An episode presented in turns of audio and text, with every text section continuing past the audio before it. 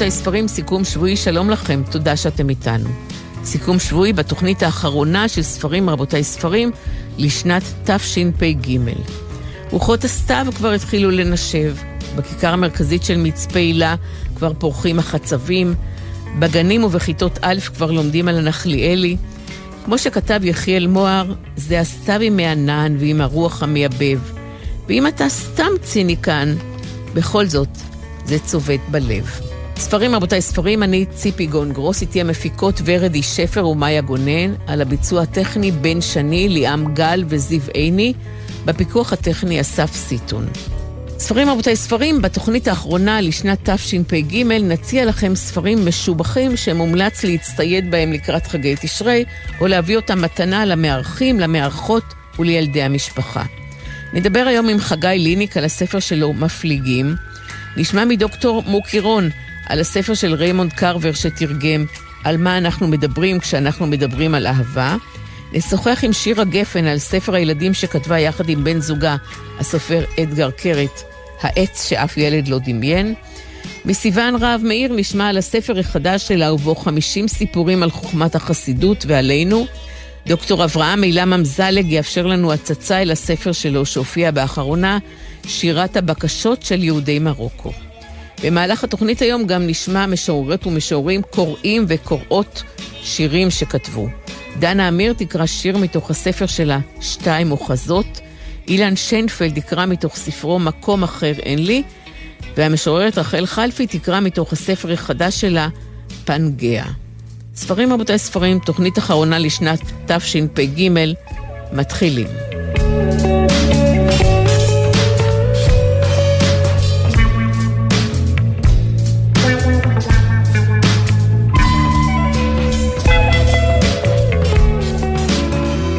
ספר השירים שתיים אוחזות כתבה המשוררת דנה אמיר, והוא ראה אור בהוצאת אפיק. הנה שיר מתוך שתיים אוחזות, קוראת דנה אמיר. היא לא הייתה בעלת הומור. מימיה לא סיפרה בדיחה, ואם סיפרה, קלקלה אותה מראש. אך הייתה לה שפה פרטית, מצחיקה להפליא, שכללה מיני ביטויים שאת חלקם המציאה, ומכל מקום השתמשה בהם לאוזנינו בלבד.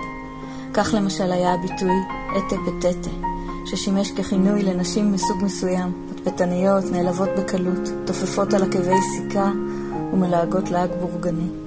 או ההצמדה שלה את הכינויים כבדים ונוצות לבגדים שהיה עלינו להוציא ממכונת הכביסה ולתלות על החבל המתוח תחת מעקי המרפסת. כבדים היו המכנסיים, הסוודרים, החולצות. נוצות היו הלבנים והגרביים.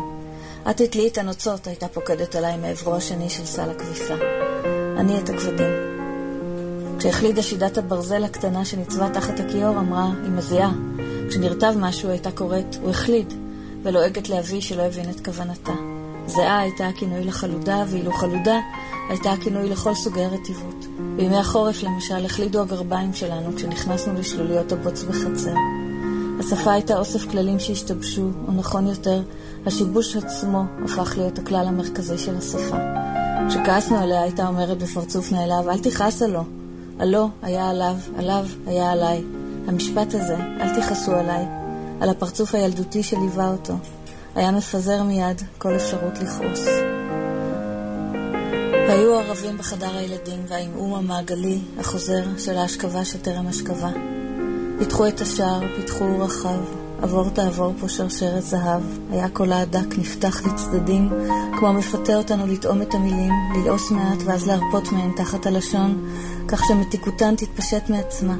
ושפתינו הקטנות ממלמלות איתה, צייתניות, תוך שעינינו הולכות ונעצמות, אגס ותפוח ודבש לקינוח, ורקיק צהבהב על צלחת זהב. אחר הצהריים נהגנו לערוב לרגע שבו תתיישב סוף סוף בכורסה הנוחה בחדר האורחים, רגליה מורמות על השולחן וכוס קפה מונחת לצידה. זה היה רגע יחיד שבו הרשתה לעצמה מה שבכל זמן אחר היה בעיניה בזוי ובטלני. בשקט, כחבורת גמדים קטנים, היינו מתיישבים למרגלותיה וטובלים אחת-אחת עוגיות בספל הקפה שלה. היא מעולם לא מחתה על כך. בחרתי את החלק הזה מתוך שתיים מוחזות, הממואר האחרון שהוצאתי לאור, כי מחזיק משהו מהכפילות של הספר הזה. המבט המבוגר שחוזר לאחור אל בית הילדות ואל אימא שלי בתוכו, והמבט הילדי שנמצא בתוך השורות האלה בזמן הווה נצחי. דנה אמיר, תודה רבה.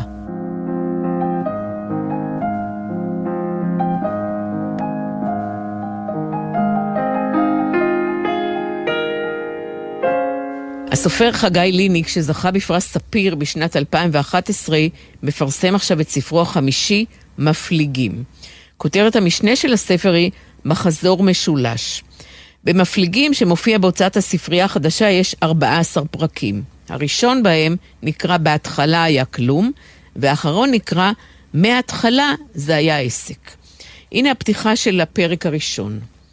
חמור אפור הביט בי ארוכות. מדי פעם הרעיד את עורו והניס מעליו את הזבובים. בצידי אפו הלבן בלטו שני נחיריו השחורים, שדרכם שאף אוויר קר ונשף אוויר חם, וסמוך לרגליו עמדה העגלה הדו-גלגלית של מחלק החלב. קצות יצולי הברזל נחו על האדמה הבוצית, וצידה האחורי הזדקר כלפי השמיים הנמוכים.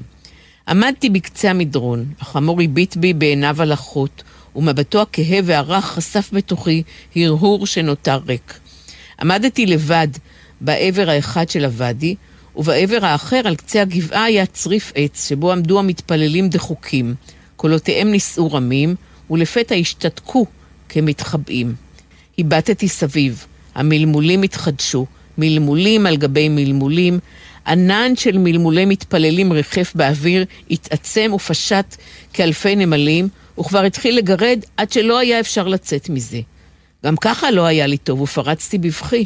עמדתי בקצה המדרון החלקלק והקשבתי לבכי שלי, והחמור האפור נתן בי את עיניו הגדולות. הייתי לבוש סוודר בעל צווארון שוכב, הייתי בן שלוש וקצת, אולי ארבע, ילד פתוח לרשמים. בהתחלה כלום, או כמעט כלום. החמור ניער את ראשו שוב ושוב, הוואדי, המדרון, המבט אל תחתית הוואדי, קולות המתפללים, השתיקה הפתאומית, המלמולים. בגבעה ממול סיים אחי הבכור לעלות לתורה וירד מהדוכן, ישר אל זרועותיה וראשו עטוף טלית. אבל עוד קודם, לפני שירד מהדוכן, עצרתי את צעדיי ונעמדתי על קצה מדרון רטוב שגלש ממני והלאה, נע בקשת עם זרימת הוואדי והתכנס אל צינור בטון שחלף מתחת לכביש כדי להוביל את מי הגשם. הכל סביב היה ירוק עז שספג את האור. האדמה הייתה לחה, תלולית קטנה הסתירה חפרפרת, סביונים פרחו, פה ושם הזדקרו עלים מעל גובה העשב, חס הבר, תולעת חומה שעירה מאוד שכבה על מצע כורים לבנים שהסתבכו בין הגבעולים. היה חורף, פרגים פרחו בוואדי, ואגדות נשטפו כתמים אדומים שנעלמו בקיץ, כאילו הכל היה חלום. החמור עמד, מבטינו נפגשו, מבטינו נפגשו, ומעבר לוואדי חגגו לבן הבכור שלה בר מצווה. סוף ציטוט. שלום חגי ליניק. שלום. בדרך כלל אני שואלת סופרים על העקבות הביוגרפיים, על הרמזים האוטוביוגרפיים שמוכמנים בספר שלהם. נדמה לי שאצלך השאלה הזאת מיותרת. אתה צעיר מבין שישה אחים. אחיך הבכור זוהר נהרג במרץ 68 בתאונת אימונים כששירת בסיירת מטכ"ל. אבא שלך היה קבלן בניין, לימים הוא היה ראש המועצה המקומית יהוד. אמא שלך, כתבת כבר בספר, מישהו נופל, המשיכה לשבת על מדרגות הבית ולחכות לזוהר. במה הטיפול שלך, חגי, בפרטים האוטוביוגרפיים שונה כאן במפליגים מול העיסוק שלך בביוגרפיה שלך בדרוש לחשן שהופיע ב-2011, או במישהו נפל שפרסמת לפני 27 שנה? אני לא חושב שזה דומה. למרות שיש פרטים שהם זהים. אני חושב שהזיכרון, גם הוא באיזשהו אופן מומצא. זאת אומרת, אנחנו זוכרים, אה, אני זוכר, אה, כמו תצלום, משהו קפוא. והעניין הזה של להפשיר את התצלום הקפוא הזה לכדי תנועה, זאת הכתיבה. אה, אז אני לא כותב את מפליגים מאותו מקום שכתבתי את מישהו נפל, זה גם לא אותם סיפורים.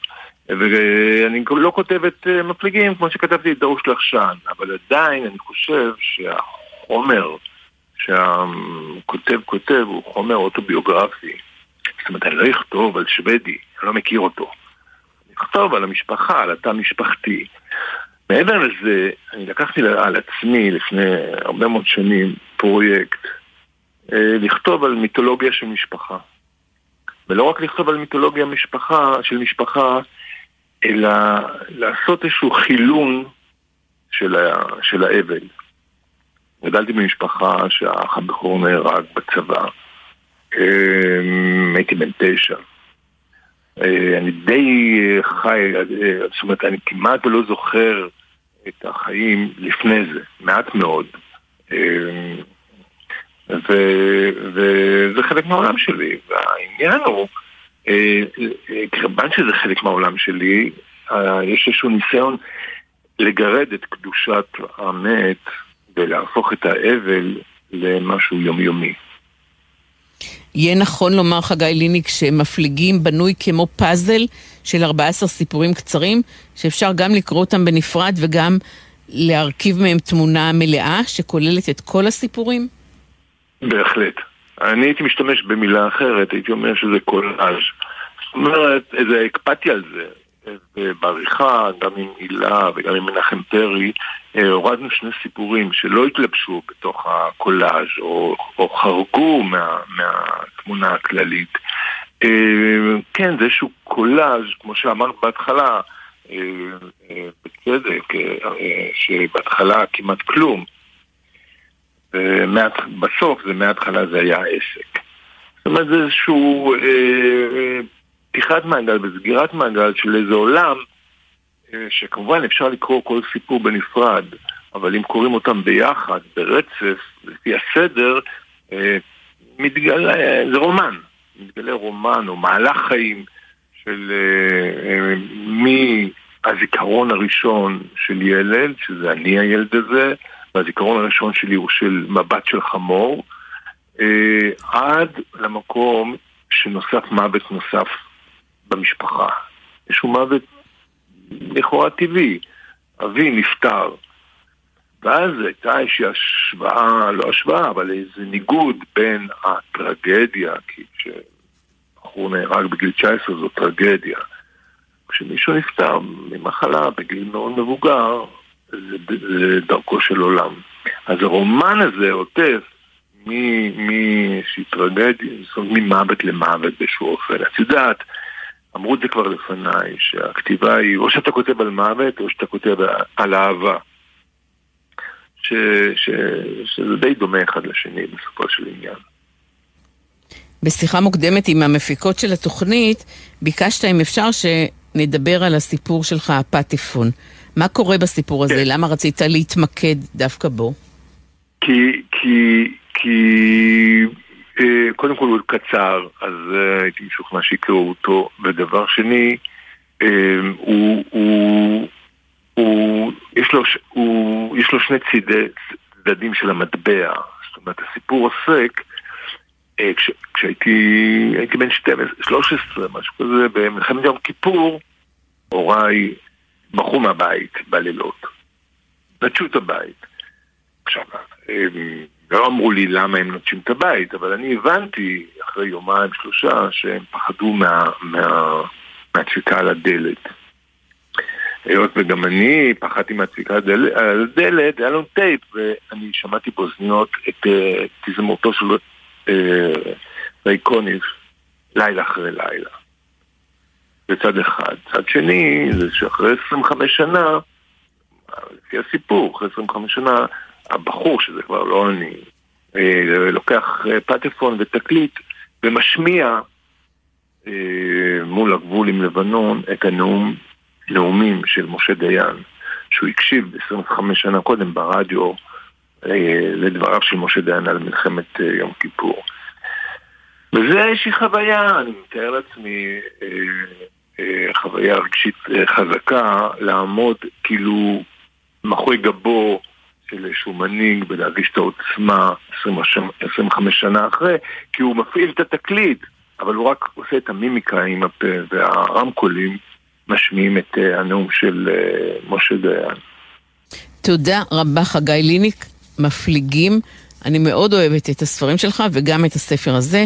מפליגים מופיע בהוצאת הספרייה החדשה. תודה ושנה טובה, חגי. שנה טובה, תודה רבה.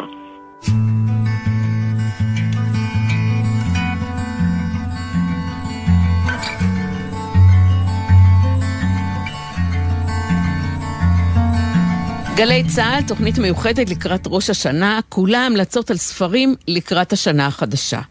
סיון רהב מאיר אספה 50 סיפורים על חוכמת החסידות ועלינו, והיא מפרסמת אותם עכשיו בספר חדש, שהוא ספר נוסף בסדרה לגדול, שמופיע בהוצאת ידיעות אחרונות. הנה אחד הסיפורים שנקרא הצליל שלך. מנצח כידוע הוא לא רק מי שניצח בתחרות, מנצח זה גם מקצוע. מנצח על תזמורת הוא אדם שאחראי על כל הנגנים והזמרים שמופיעים ביחד. הוא מדריך אותם באיזה קצב לנגן, והאם לנגן בעוצמה או בשקט ובעדינות. למעשה הוא זה שמתאם ומנהל את הנגינה כולה. לפעמים מדובר ביותר ממאה נגנים שנמצאים באותו הזמן על במה אחת. אחד מגדולי המנצחים בכל הזמנים היה ארתורו טוסקניני, גאון מוזיקלי מאיטליה. הוא נולד לפני כ-150 שנה ונחשב לאדם עם אוזן קשובה ורגישה מאוד, זיכרון יוצא דופן ויכולת מופלאה לחבר בין נגנים וזמרים לביצוע משותף. הוא גם התנגד באומץ למשטר הנאצי ותמך בעם היהודי. בסוף ימיו חי טוסקניני בניו יורק. סופר צעיר תכנן לכתוב ביחד איתו את הביוגרפיה שלו, את הספר שיתאר את תולדות חייו, ולכן נפגש איתו מפעם לפעם כדי לראיין אותו ולשמוע את זיכרונותיו. ערב אחד הודיע טוסקניני לסופר שלא יוכל להיפגש. יש לי משהו חשוב מאוד. התזמורת הסימפונית של ברלין מנגנת יצירה של מוצרט.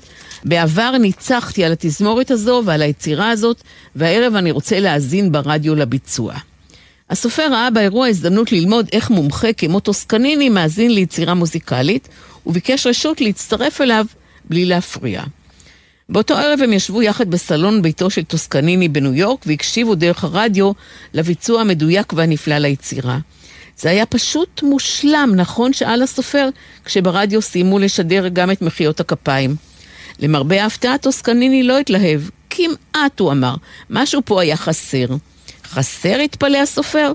כן, אמר טוסקניני, כנר אחד היה חסר. משהו בנגינת הכינורות לא היה מושלם.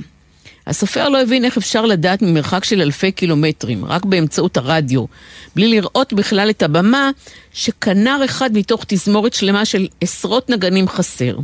למחרת טרח הסופר וצלצל אל המנצח של התזמורת בברלין, הוא היה חייב להבין האם טוסקניני צדק.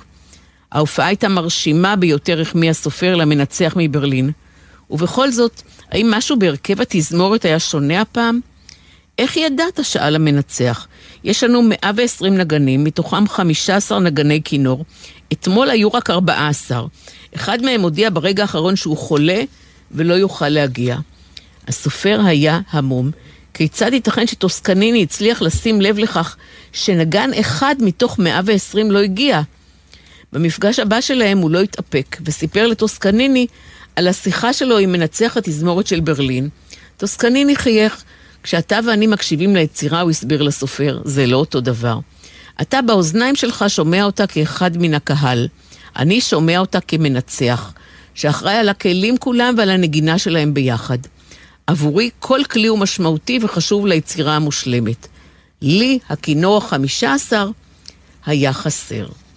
ואחרי הסיפור הזה, אה, סיון רהב מאיר מביאה בספר נקודה למחשבה, שאומרת כך, לכל אדם בעולם יש תפקיד מיוחד שאף אחד אחר לא יכול לעשות מלבדו.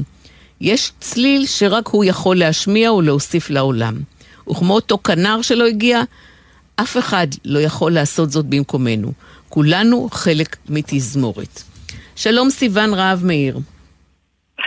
וואו, שלום, איזה כיף לשמוע אותך מקריאה.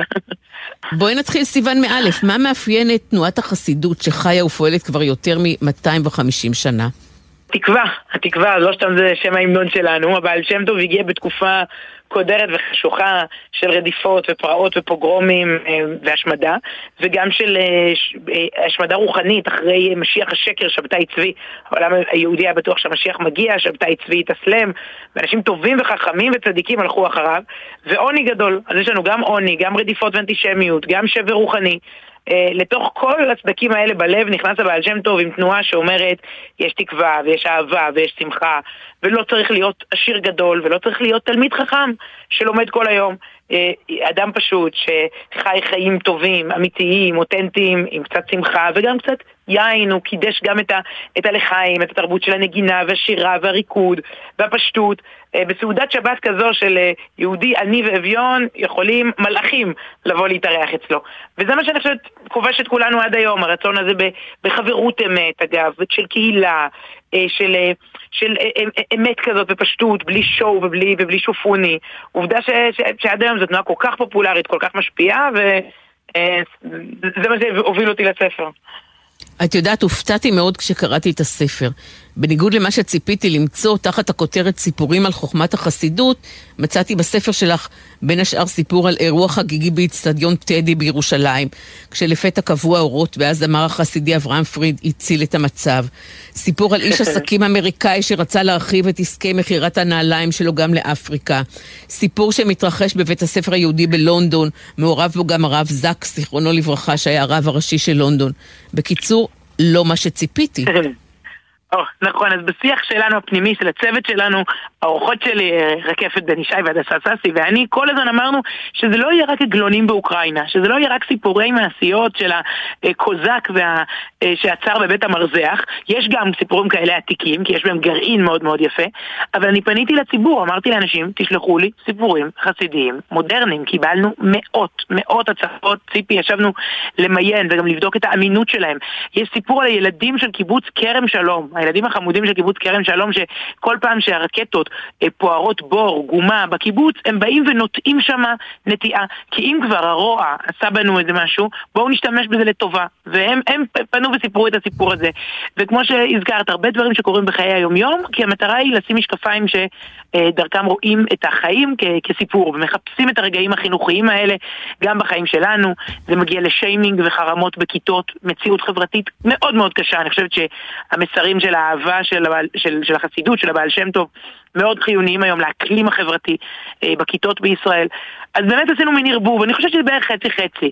אה, חצי זה סיפורי, אה, את יודעת, אביתר בנאי, מרים פרץ, אה, אקטואליה שמופיע ב, גם בסיפורים מדובאי, את יודעת, שמצאתי ברחבי העולם, וחצי זה, זה ממש הבעל שם טוב ותלמידיו, ככה אותנטי, העתיק, בטעם של פעם.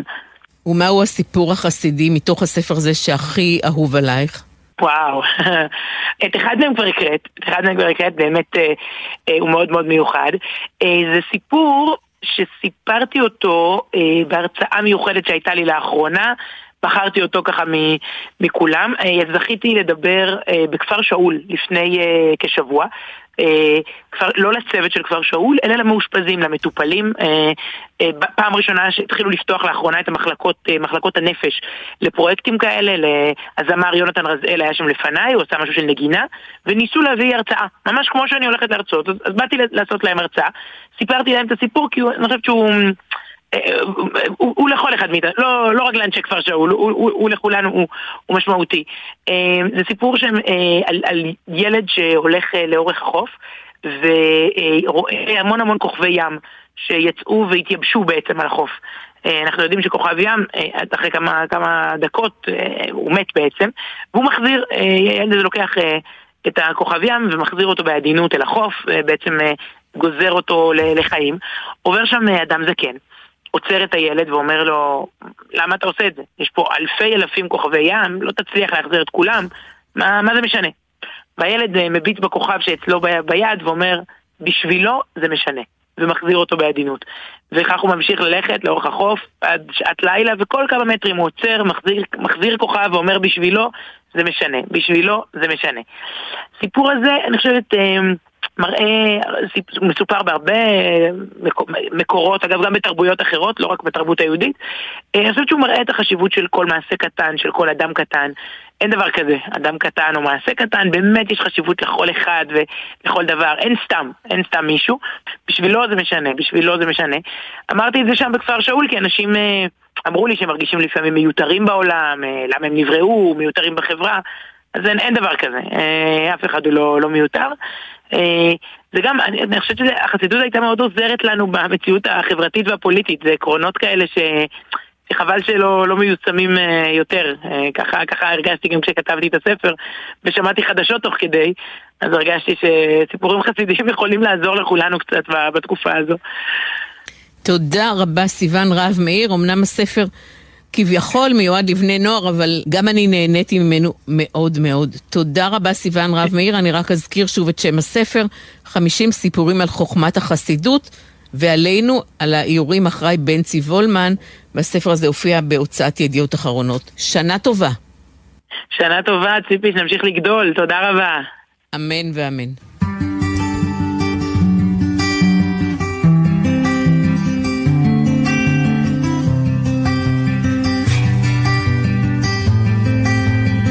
ספרים, רבותיי, ספרים, כל התוכנית היא המלצות על ספרים לקראת ראש השנה. העץ שאף ילד לא דמיין. הוא ספר הילדים המקסים שכתבו יחד בני הזוג שירה גפן ואתגר קרת. הספר הזה הופיע בהוצאת זמורה, והוא מתחיל כך: ביום האחרון בשנה המורה נתנה משימה. דמיינו עץ, דמיינו לו צורה, דמיינו לו גובה, אמרה המורה. דמיינו לו עלים ופרחים וצבע, כאילו זה עץ אמיתי מהטבע. ואחרי שתהיה בראשכם תמונה, ציירו את העץ על נייר ותנו אותו לנחום, שגר בראש ההר. יש לו מחסן עם אין סוף מגירות, פטיש, מסור ופצירה, זוג ידיים נהדרות ושן אחת שבורה. מה שצריך זה רק לדמיין. נחום ידאג לשאר. אם כל תלמיד ימציא מה שאין, יהיה לנו גן נהדר. בבית יואל ניסה לדמיין עץ בסלון, אחר כך כמעט שדמיין עץ אחר מחוץ לחלון. כשגם זה לא עבד, ניסה בשכיבה כשראשו על הקר, ובבוקר פתח את עיניו וגילה שלא דמיין דבר. הוא נעל נעליים בלי לשרוך, אפילו לא התרחץ, ורץ החוצה אל ההר בלי רעיון לעץ. שלום שירה גפן. שלום, אהלן. זאת לא הפעם הראשונה, שירה, שבה אתם יוצרים כזוג. יצרתם כבר יחד, את ואתגר קרת, את הסרט מדוזות, גם את ספר הילדים לילה בלי ירח. איך יוצרים ביחד? ליצור ביחד זה הרבה יותר קל מלחיות ביחד. אה, אנחנו, אתגר ואני אה, מאוד אוהבים אה, ליצור ביחד בגלל באמת שכל אחד מביא את העולם שלו וכל אחד חושב בצורה קצת שונה. ובתחום הזה של הכתיבה אנחנו, בטח בכתיבת ספרי ילדים, אנחנו מרשים לעצמנו ממש להיכנס לסוג של מגרש משחקים ולהרגיש שאנחנו קצת ילדים ו- וזה מאוד כיף. והרעיון לעץ שאף ילד לא דמיין נולד אצלך או אצל אתגר? זהו, כששואלים אותנו איפה הרעיון נולד ושל מי, מישהו, יכול להיות מי שיקרא את הספר אמר נכון זה רעיון שלך אז אה, אנחנו, אני באמת לא זוכרת, ואני לא יודעת אפילו מאיפה, יכול להיות שצץ לנו המשפט הזה, העץ שאף ילד מדמיין, ומשם התגלגלנו לתוך הסיפור, אבל באמת זה מאוד uh, מעורבב אצלנו, uh, וקשה ל- להצביע על uh, רעיון של מי ושל מה. בדרך כלל אנחנו מתחילים עם איזשהו משפט, או, או שנראה לנו מעניין, או שטומן בחובו משהו, ומשם אנחנו מתחילים uh, uh, לשחק בעצם, ממש כמו, כמו משחק כזה.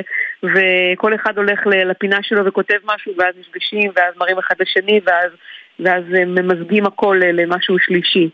אה, זה בדרך כלל תאריך העבודה, אבל באמת אי אפשר לפרק אותו לפרטים ולהגיד אה, זה משפט שלי או זה משפט שלו, ככה. כשקוראים או צופים ביצירה משותפת שלכם, אפשר לזהות בכל פסקה מי כתב את הקטע הזה ומי את הקטע האחר? לא, אי אפשר לזהות. אני יכולה להגיד לך שיש דברים שאני יכולה להגיד, אוקיי, הנה זה, אני אמרתי משהו ואז אה, זה הדליק אצל אתגר משהו והוא השלים את זה, זה כן, אבל, אבל הקורא זה גם לא חשוב כל כך, אני חושבת שזה לא חשוב לילד שקורא ספר אה, איזה, איזה מין הסופרים כתב איזה משפט. אני מקווה שעל זה לא יתעכבו שיקראו את הספר. אפשר לראות את הסיפור הזה, העץ שאף ילד לא דמיין גם כמטאפורה, כמשל? ואם כן, אז מהו הנמשל?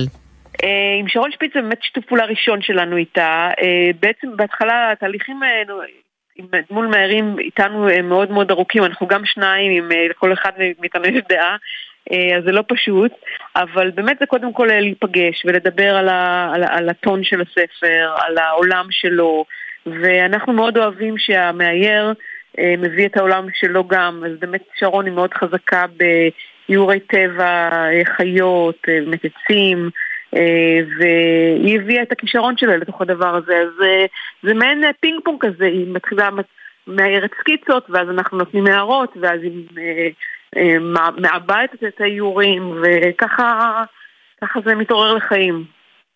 ואיך התנהל שיתוף הפעולה שלכם עם שרון שפיץ, שאירה את הספר? תראי, אני בדרך כלל, וגם אתגר, אני אדבר טיפה בשמו, זה, אנחנו לא אוהבים שיש סיפורים מוסר השכל, או להגיד אה, סוף הסיפור זה שתעשו ככה וככה, או... אה, אבל כן אני יכולה לומר שהספר הזה מדבר קצת על פשטות שהלכה לאיבוד, גם בעולם הילדים, אה, בתוך כל המסכים וה, והמסרים המהירים שאנחנו מעבירים מולם. וגם הספרים שטיפה הולכים לאיבוד. והעץ שאף ילד לא דמיין זה באמת לחזור לרגע לפשטות, לטבע, לדברים שנמצאים לידינו ושאנחנו כבר לא מבחינים בהם מרוב הסחות דעת. אז אם יש משהו שאולי אפשר לומר, אז אולי זה, זה קשור לדבר הזה. תודה רבה רבה. שירה גפן, העץ שאף ילד לא דמיין, ספר הילדים שכתבת יחד עם בן זוגך אתגר קרת. הוא הופיע בהוצאת זמורה. תודה רבה, שירה. שנה טובה. שנה טובה, שנה טובה. ביי ביי.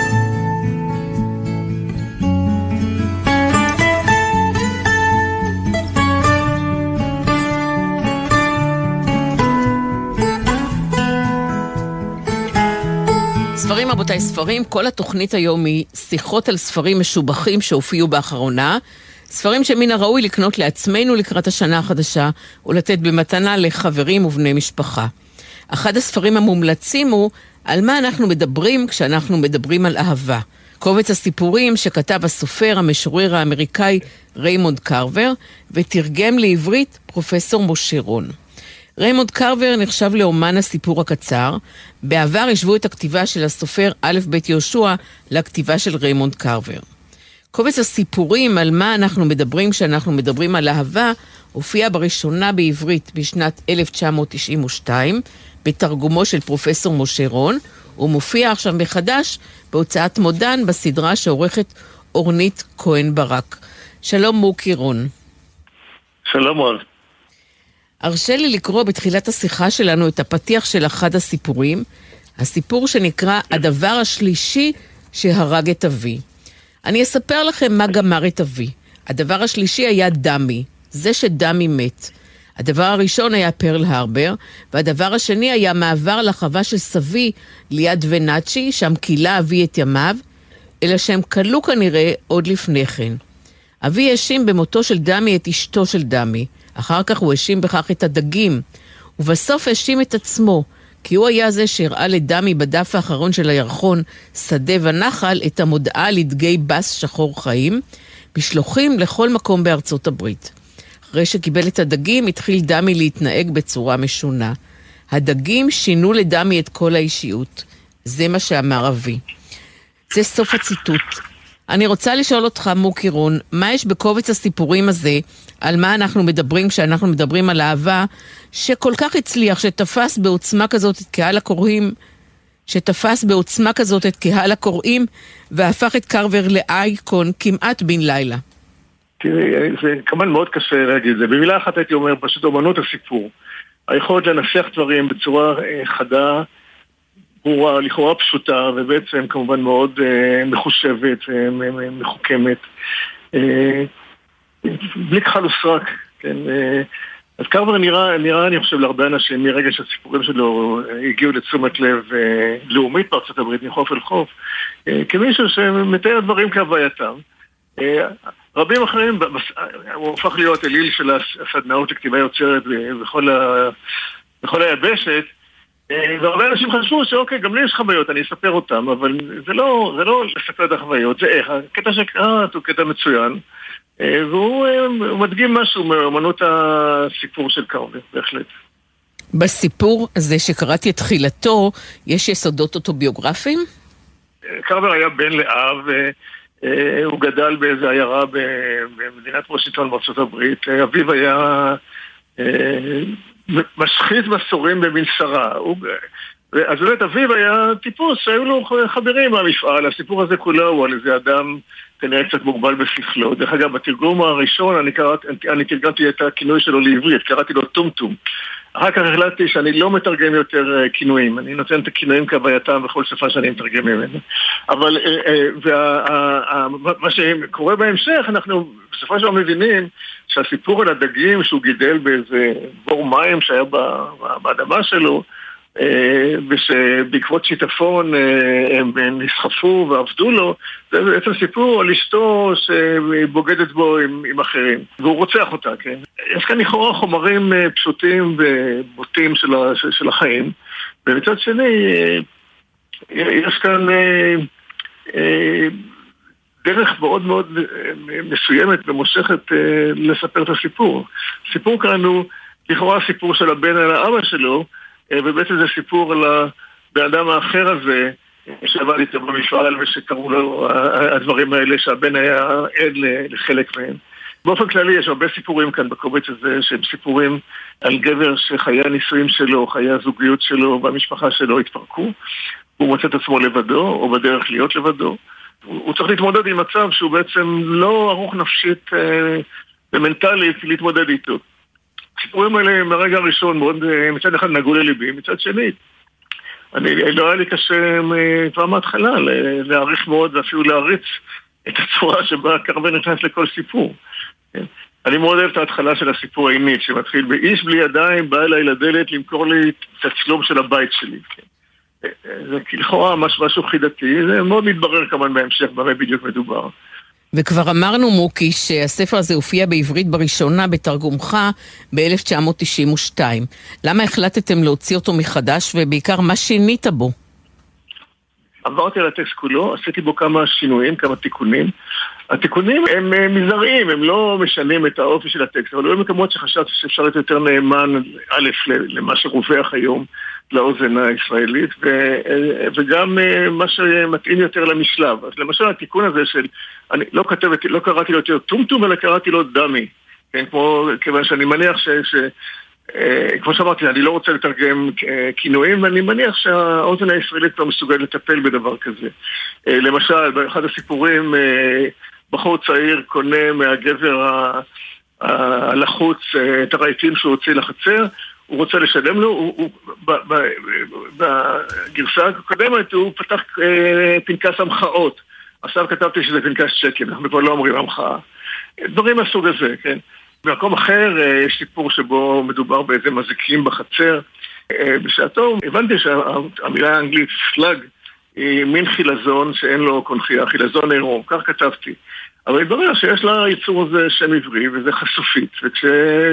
הבנתי את זה, אז שיניתי. הדברים הם שינויים מסוג זה, זה שינויים באמת לא דרמטיים. בשלב מסוים, לפני כשנה, שנתיים, אה, הוצאת כתר מודן רכשו את הזכויות לתרגום סיפורי קרווה לעברית מהסוכנים שלו, אה, של העיזבון שלו אה, מחוץ לארץ. ואז אורנית ברק, שהזכרתי את שמה קודם כעורכת הסדרה, רצתה לשמר את התרגום שלי, זה כמובן מחמאה גדולה אליי, שאחרי כל כך הרבה שנים התרגום הזה עדיין נחשב לתרגום שעומד יפה. והבעיה הייתה שבשלב מסוים, נגיד בהוצאת עם עובד, הדברים שהיו שייכים לעם עובד, אה, היה איזה עלבון מהעובדה שהזכויות אה, עבדו להם, אבל בסופו של דבר הגיעו, הגיעו לסיכום, ואורנית הצליחה לרכוש את הזכויות התרגומים שלי. ומהו הסיפור של רימונד קרבר מתוך הספר הזה שאתה הכי אוהב, מוקירון? הסיפור שאת בחרת הוא בהחלט מגלם את אמנות הסיפור שלו בצורה מצוינת אבל אני, אני במיוחד אוהב את הסיפור העינית, הסיפור הזה על הגבר הזה שנמצא, כפי שמתברר לנו תוך כדי הקריאה, שהוא נמצא לבד בבית, שם אשתו כנראה, המשפחה שלו עזבה אה, והוא אה, מגיע אליו לדלת איזה, איזה אדם שאין לו ידיים, יש לו קרסים במקום ידיים והוא עובר מבית לבית, מצלם את הבתים ומנסה למכור את התמונות. כן? הסיפור הזה, גם הוא כמובן מסתיר בחובו איזה מבנה סימבולי, כן? זה שהגבר הזה הוא לבד בבית, הוא איבד את המשפחה שלו, זה כמו האיש שאיבד את הידיים שלו. אה, אבל זה מסופר כמובן בצורה מאוד, אה, מאוד, מאוד חדה, חריפה, מלאה באיזה מין אירוניה עצמית אה, כואבת. וזה תמיד דיבר אליה. הוא נראה לי דוגמה מאוד מרוכזת לאמנות הסיפור של קרמן. תודה רבה, פרופסור מוקי רון. על מה אנחנו מדברים כשאנחנו מדברים על אהבה? רימונד קרבר כתב את הספר הזה, והפעם הוא הופיע בהוצאת מודן. תודה רבה ושנה טובה, מוקי. גם לך, גם לך, להתראות.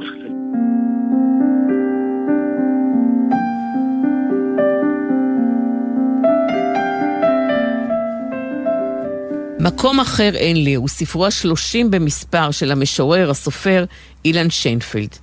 הנה בקולו של אילן שיינפלד שיר מתוך הספר שהופיע בהוצאת שופרה לספרות יפה. קשה לשאת את הימים האלה. כל הרמת קול בקרבתי נדמת לי כפגיעה. כל תנועה חפוזה מדי, כאקט אלים, כרמיסה. כך חש מי שהקרקע נשמטת מתחת רגליו. מי שחשוף לפגיעה, כמו הדריכות, הכאב ועומס הצער של ילד הנתון למשיסת חבריו. גופי זוכר, דעתי מתקפדת מאחורי ארובות העיניים, והמצח נחרש בתלמי דאגה. אינני יכול לחיות כך. אינני רוצה בזה. אך מקום אחר אין לי, מלבד גופי, מלבד מולדתי, המשנה במהירות את פניה, ולא מוצא, ולא תקנה יהיו לה מזה.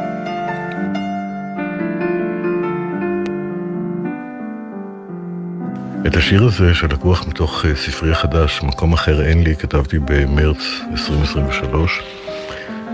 הספר כולו אה, מכיל שירים שנכתבו בימי מחאת בלפור ומחאת קפלן, שבה אני מעורב מאוד. והשירים שרובם נכתבו מחלומות ומהבלחים מתוך התת מודע, כנראה רימזו והקדימו ומשקפים את שברון המציאות שאנחנו חווים כעת. והקושי גדול. קשה מאוד לחיות כאן עכשיו.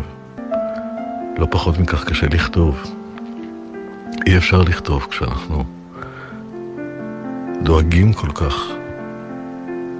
לקיום שלנו כיחידים וכעם, וזה שובר את הלב ומצמית את הנפש. אבל אין לנו ברירה. זה המקום שלנו, זאת המולדת שלנו, זו שפתנו, זו ספרותנו ותרבותנו. וכמה שקשה, אנחנו כאן. הלוואי שיהיה טוב. אילן שנפלד, תודה. דוקטור אברהם אילם אמזלג הוא מלחין, מנצח וחוקר של מוזיקה אנדלוסית יהודית וערבית. במשך כעשר שנים הוא היה מנהל מוזיקלי ומנצח של התזמורת האנדלוסית הישראלית אשדוד. עכשיו מופיע הספר החדש שכתב, חצות לילה אקום להודות לך. וכותרת המשנה של הספר אומרת שירת הבקשות של יהודי מרוקו. נדבר עכשיו עם דוקטור אברהם אילם אמזלג, שנמצא כרגע בקליפורניה. שלום לך, דוקטור אברהם אילם אמזלג. שלום ומספיק אבי. שלום אבי, מהי שירת הבקשות? מתי שרים אותה? שירת הבקשות היא, הייתי אומר, מין, מין אירוע מוזיקלי שמתקיים בלילות שבת, בין שבת בראשית לפרשת זכור, זאת אומרת אה, בסביבות פורים.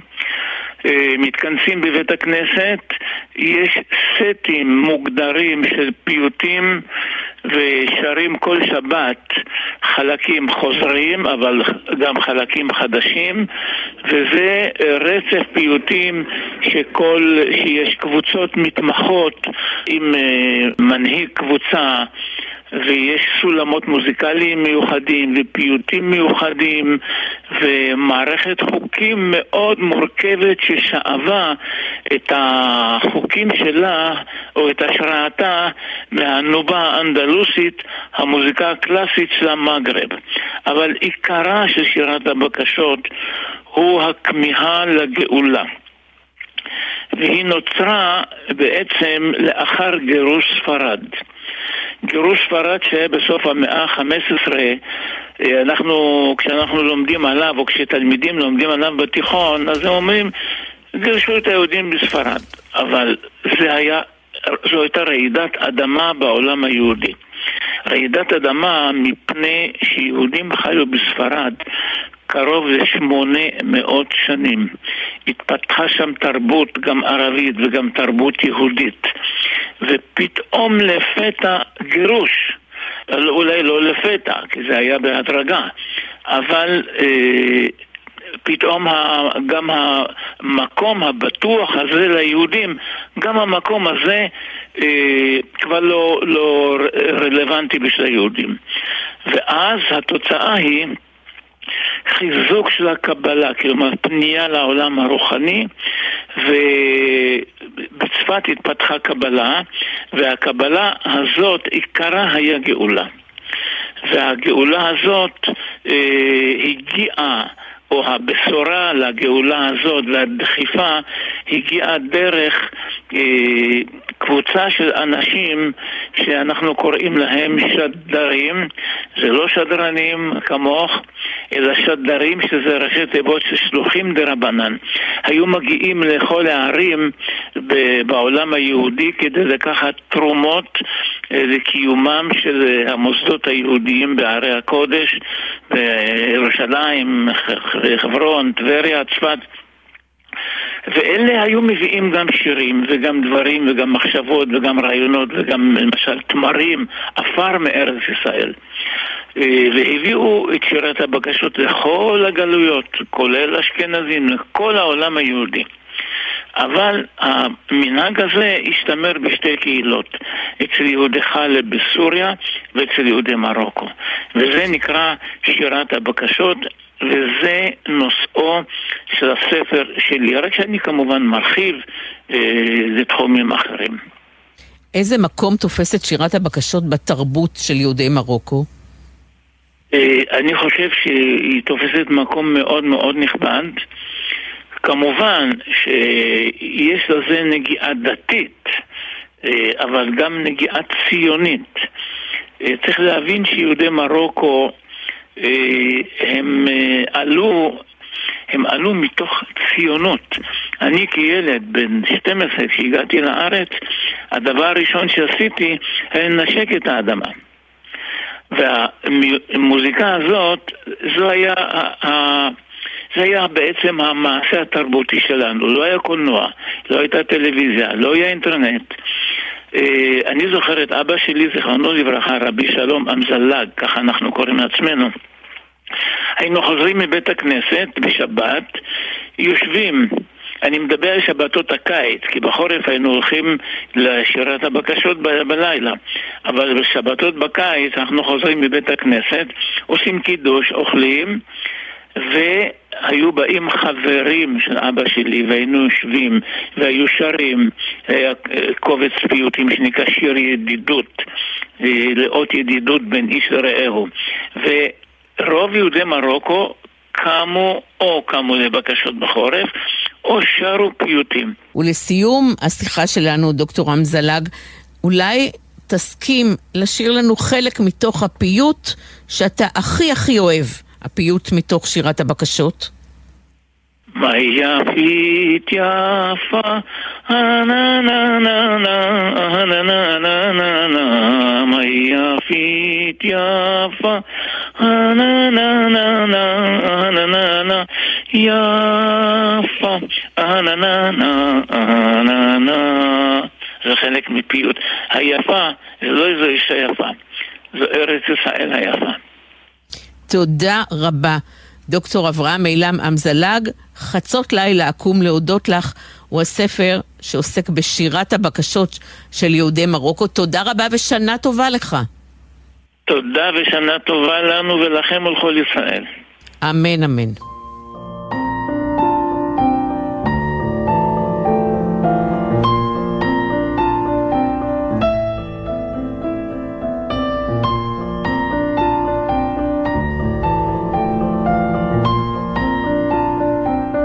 המשוררת רחל חלפי מפרסמת עכשיו את ספר השירים שלה, פנגea. הנה שיר מתוך הספר, בקולה של רחל חלפי. פעם היינו פנגea אחת ויחידה, יבשת אחת גדולה על פני הכדור.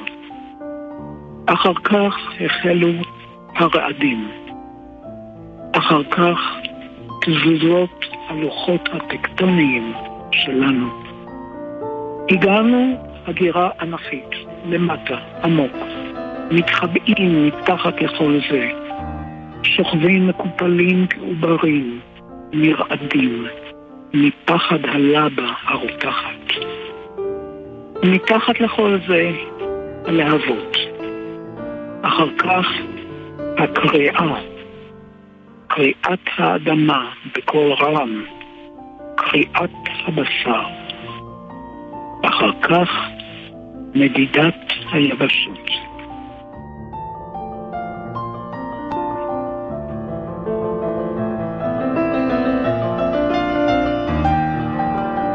מצאתי אותו בראש קלסר הטיוטות שלי משנת 2006. הרבה מאוד קלסרים של טיוטות שאני לא מפרסמת בזמן ונותרים בערימות. ועל כל פנים הוא היה השיר הפותח את הקלסר, ורק בדיעבד, כשקראתי בקלסר, הבנתי שהשירים שכתבתי באותה שנה, רובם נוגעים במוטיב הזה, אחדות והיפרדות. ואז שיבצתי שירים אחדים שכבר נכתבו שנים קודם, או כאלה שנכתבו מאוחר יותר, והנוגעים בנושאים קרובים, אחדות והיפרדות. רחל חלפי, תודה רבה.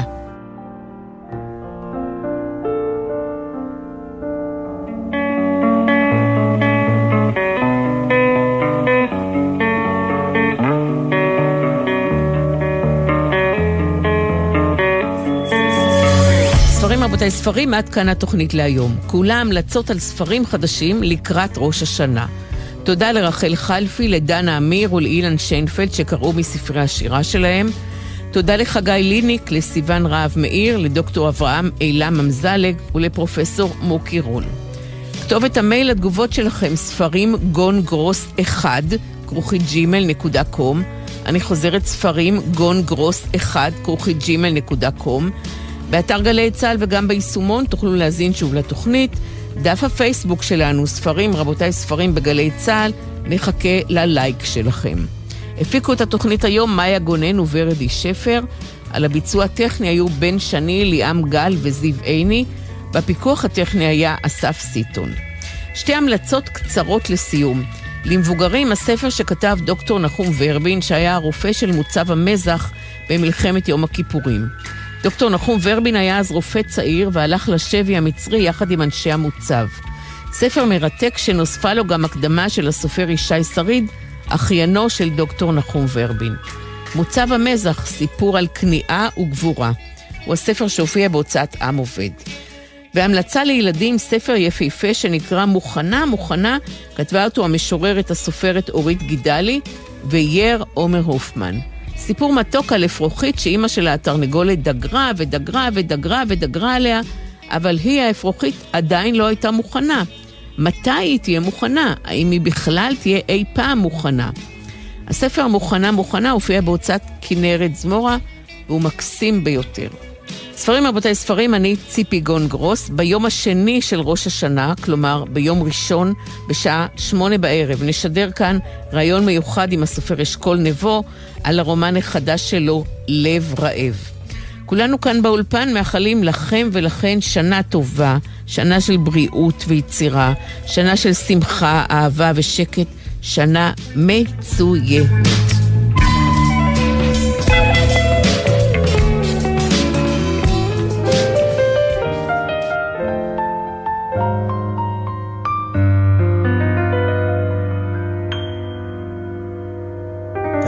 הנחלים הולכים לים, ולי כבר אין לאן ללכת.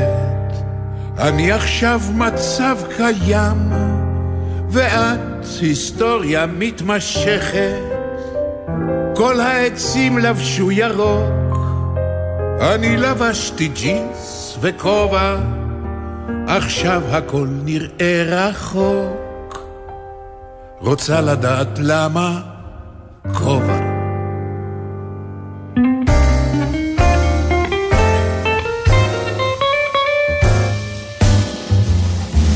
השושנים פרחו אתמול, אך האתמול פרח לפתע. היום התחיל ברגל שמאל, וגם האהבה כבר מתה. כל ה... מה נשמע, נשמע, סוף השבוע.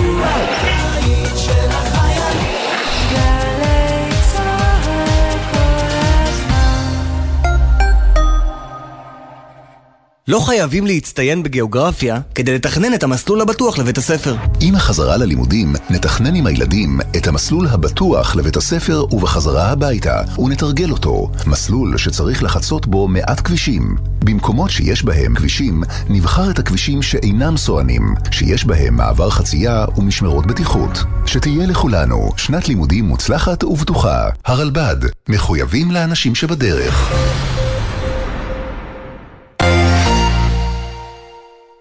סוף השבוע מתנגן לי בגלי צה"ל. הלילה ב-10, עדן לוי מציינת חמש שנים למותו של מק מילר. ומחר, ב-7 בבוקר, בו שיר עברי. יורם רותם משוחח עם הזמר דודו פישר. וב-2, הדרן, מופע מחווה לצביקה פיק. סוף השבוע מתנגן לי בגלי צה"ל. צמד האחים הוותיק ברדיו מתחדש בשעת שידור חדשה. עם הנושאים הבוערים, הכותרות המסעירות והחדשות הכי חשובות ביניהם. היום זה יום הטיפוח הגברי. שלום לברבי המקורית, חנוכת כיכר והכרזת יום הסביך ברמת גן. מעכשיו, בכל חמישי, באמצע היום בשלוש, בן וקובי פראג' שמים במרכז את כל ההתרחשויות הבאמת מעניינות מהרחוב הישראלי. 40 מעלות כאן גם בקיץ. אני חושב שהוא המציא למעשה את הטורטליני סלק הראשון בעולם. פרדי מרקורי. הולכים לשוחח על כוס המחשי. הפראג'ים, חמישי, שלוש בצהריים, גלי צה"ל. מיד אחרי החדשות, שש בשישי.